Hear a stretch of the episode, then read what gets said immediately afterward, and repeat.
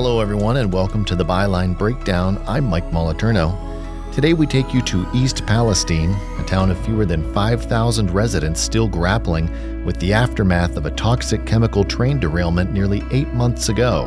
From once bustling shops facing closures to the reopening of critical roads, it's a story of optimism meeting anxiety head on.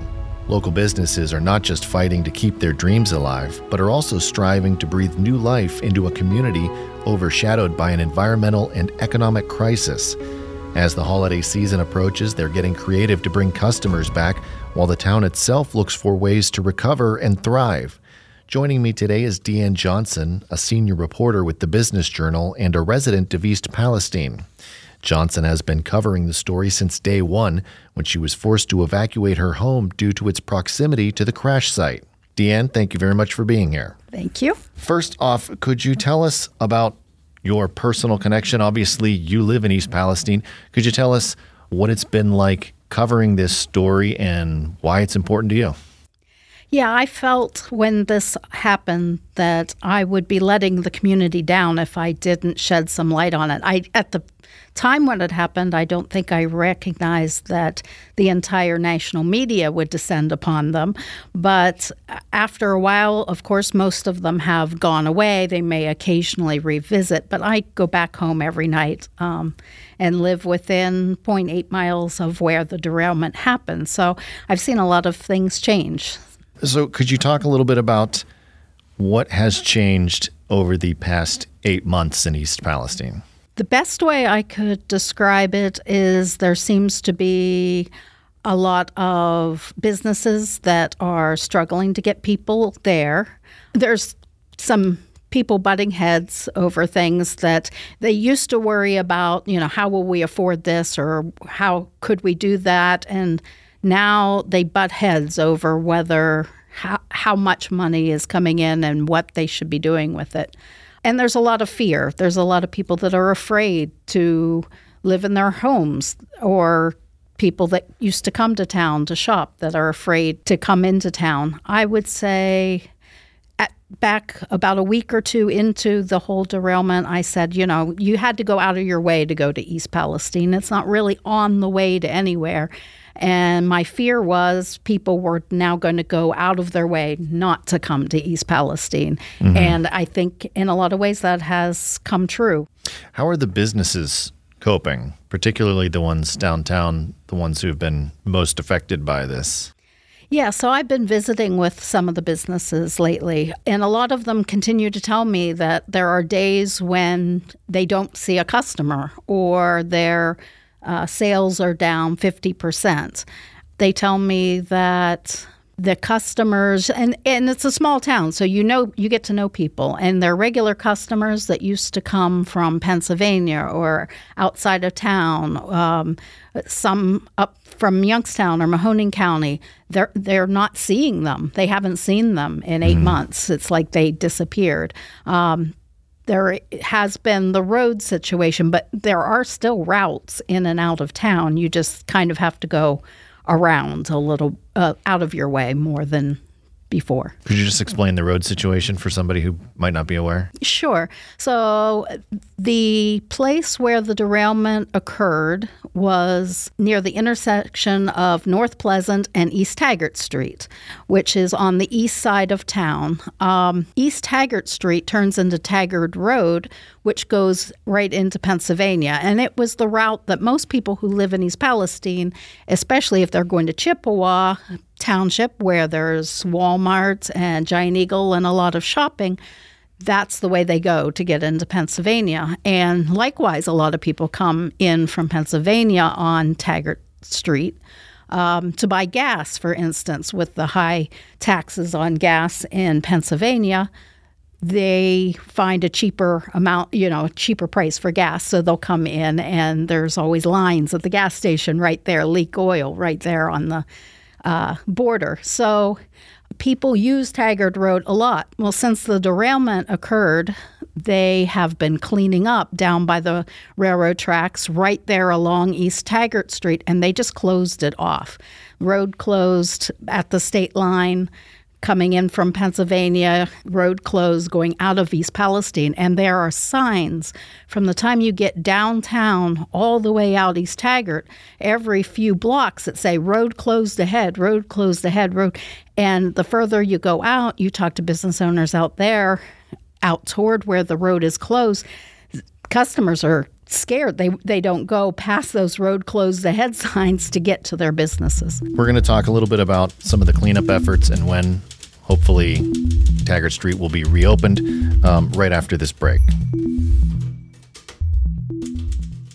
Attention all business enthusiasts in Northeast Ohio and Western Pennsylvania. The Business Journal has been your trusted partner since 1984, giving insights, updates, and fostering growth in your region. From Mahoning to Mercer, from Columbiana to Lawrence, we've got you covered. For just $10 a month or $99 a year, unlock our digital troves or get both print and digital for only $99 a year. Make the smart business choice. Subscribe now. As we just discussed, East Taggart Street is very important to the, the community of East Palestine. Could you tell us a little bit about some of the cleanup efforts that are going on and when we can anticipate that the street will be reopened? So they have started reopening it at night during hours that are after businesses are open. Uh, you know, businesses are already closed. Now they'll let you travel back and forth. And they have like a a schedule set up where they're going to have different times for reopening. Like they plan to reopen, but then again, they're going to close it down for 15 minutes so they can move their truck traffic in and out. So I don't know that people are going to want to use it if especially let's say you were using it to get to work you could be late for work if you get suddenly a shutdown for 15 minutes or more on your way in and out. I don't know how convenient it's going to get, but they are planning to have it totally reopened sometime in the first quarter of uh, 2024, they say.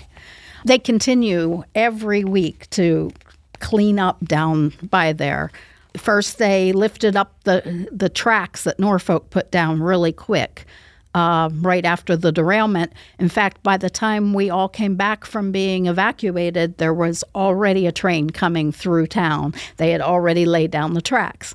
So the EPA did make them tear those up one at a time and dig under it and pull up chemicals and and uh, the water and the dirt, and they continue to haul that stuff out of there. That is still ongoing, although they've replaced both tracks. They've done the ditches along the tracks and the area between the tracks, and now they're working on cleaning up some of the areas where they scrapped the old cars that were um, burned out. Next, you know, after the derailment, they had drugged them all off to the side there and left them there. So now they're digging in th- those areas. So hopefully by the first quarter of 2024. Hopefully. Okay. That road will be open all the time, 24 hours a day, and people can come and go again.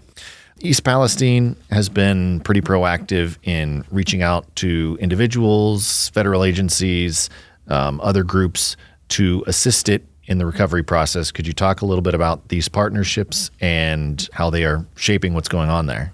So the federal EPA has been in town. They have a welcome center where you can go and ask questions. Um, some people question the answers that they're getting and uh, you know whether they know everything but you can go there um, there has been a norfolk southern also recovery center where you can go in and they were eh, especially early on giving people reimbursements for expenses. If you had to be evacuated you had hotel bills and and cleaning expenses. There are programs to get your house cleaned.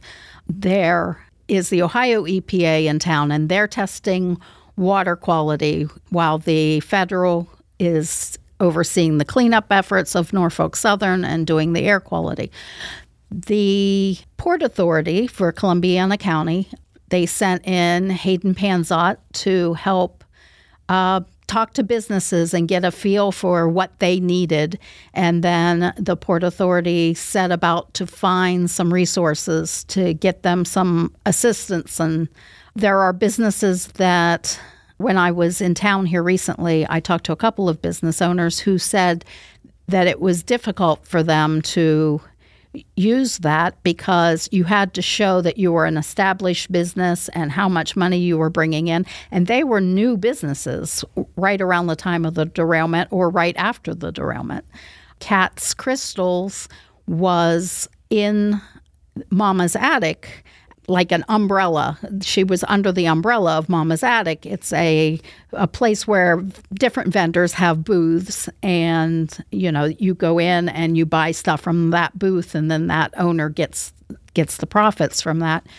She had expanded rapidly there, but because she was under that umbrella when she moved her business across the street, she didn't qualify for the assistance because she didn't wasn't able to show the kind of profits or or her profits ahead of time or for the paperwork that they needed.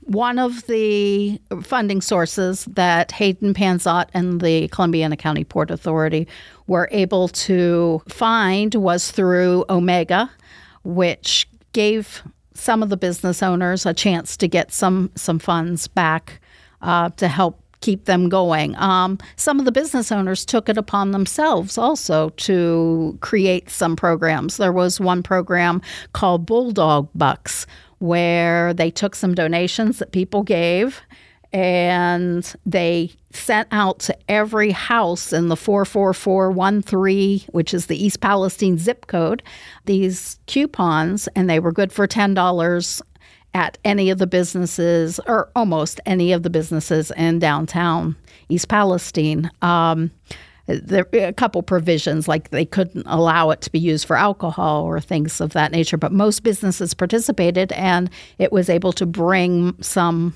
business back into town but i think for a lot of the businesses they feel like the people in town still come downtown and shop but the people who used to come from out of town aren't coming. Obviously, one of the primary concerns is is the impact to the health of the residents. We're going to talk a little bit about that when we return from a break. Hey there, podcast listeners. Do you want to stay ahead in the business game? Dive deep into the heart of Northeastern Ohio and Western Pennsylvania with the Business Journal. For over three decades, we've been the beacon for business and community leaders like you. Expand your horizons and your business with our unbeatable subscription offers. Stay informed, stay ahead, subscribe today. So, a crucial aspect of the post derailment East Palestine is the health concerns. And um, I know you've talked to several residents who are experiencing some some adverse health effects as a result of this. Could you talk a little bit about how they are being addressed and what some of the residents are seeing? So, there are definitely residents that, especially near the tracks or near the creeks, Leslie Run, Sulphur Run, the creeks that got uh, contaminated, they continue to say they're experiencing rashes, nosebleeds, uh, chemical burn type feelings. And sometimes when you're in town, you can smell the sweet smell. Now, I haven't smelled it in a short while, but I heard somebody say it was really strong the other day. I just didn't happen to be near it at that time. But they continue to have complaints and concerns, and the Columbiana County Health Department and the Ohio Department of Health came into town right as all of this was going on, and they set up a temporary health clinic at the United Church of Christ. And that gave people a place where they could go and maybe get checked out. And they had resources where they could call Ohio State and talk to toxicologists and try to get an idea of what might be causing this there are a lot of people that, even though the air tests and the water tests come back and say that it's safe, they are still experiencing something. So they question how can it be safe? Um, and that leads to a lot of fear, I think, in residents, especially those that live near where they're doing all the cleanup and near the creeks where all this is going on. So after they set up the Columbiana County Health Department site, they eventually decided they needed a permanent location. And East Liverpool Hospital, City Hospital, decided that they were going to get involved, and they came in and they set up the East Palestine Clinic of East Liverpool City Hospital in a former doctor's office that was not being used anymore right in town so that people could continue to see the same people and get care from people who know about what's going on. But there's people that don't feel that maybe anyone really knows what these chemicals will do to someone long term. Well, lastly, let's just wrap up by talking about what you think the future for East Palestine will be, or how do you see the community coming out of this in the, over the next six months to a year? There's a lot of good things going on. Um, there's some criticism that a lot of it is coming from money from Norfolk Southern. Norfolk has pledged like 95 million at this point for various projects around the community, including putting in a brand new park, $25 million for that. They are planning a first responders training center where people will be able to come and train, not just for train derailments, but it's right along the tracks and definitely train derailments but also they're talking about bringing in semi trucks and and staging accident scenes so that first responders can train how to respond to these things, especially when it comes to chemicals. The night of the derailment, when all the train cars were jumbled up and in a pile, and all the placards on the trains melted because they were made out of plastic or lightweight metal, and you couldn't tell what was in any of them there were a lot of firefighters that came flying into the scene and they didn't know what kinds of chemicals they were dealing with or maybe how best to deal with those chemicals. They didn't find out what was on that train until the fire chief says 2 a.m. when the train came in at like 9 p.m. So it was hours before they really knew what was going on with the chemicals on the train. So this training center is supposed to be a good thing, bring in firefighters from around the region and let them come to East Palestine and train and learn about how to do that. Uh, the Norfolk Southern has also talked about a program that would take if you sell your house to someone, whatever the appraised value was before the derailment occurred and let's say you sell your house, but it goes for less than that, they've talked about a program that would make up that difference for home buyers. Not sure yet, you know, how many people are wanting to buy houses to move to East Palestine. I do know businesses that are getting out of East Palestine, but hopefully, you know, with a brand new park, a brand new swimming pool, a place for first responders to go, and hopefully as the cleanup finishes and dies down and they're not out there digging stuff up all the time, hopefully life will get back to normal. And I think there's a whole contingent of people in town that are really hopeful that that's going to be how it is. I've lived in East Palestine for 20 years, and it's a community where a lot of people have family and generations and they can say you know my grandfather played for the bulldog football team way back when and they have stories and and family and there's a lot of people that are now banging heads as to whether we should all be leaving or whether the future is going to be a better place so it's to be determined thank you very much for joining us today, Deanne, and uh, sharing your insights with us. To our listeners, be sure to check out Deanne Johnson's article. A link will be in the show notes. Thank you very much for listening to this episode of the Byline Breakdown. I'm Mike Moliterno. You wouldn't drive a car without a map. So why navigate the business world of northeastern Ohio and western Pennsylvania without the Business Journal? Trusted since 1984, we're the compass pointing you to growth and prosperity. Digital, print, why not both? We've got subscription options tailored for every business savvy individual. Light up your path to success. Subscribe to the Business Journal today.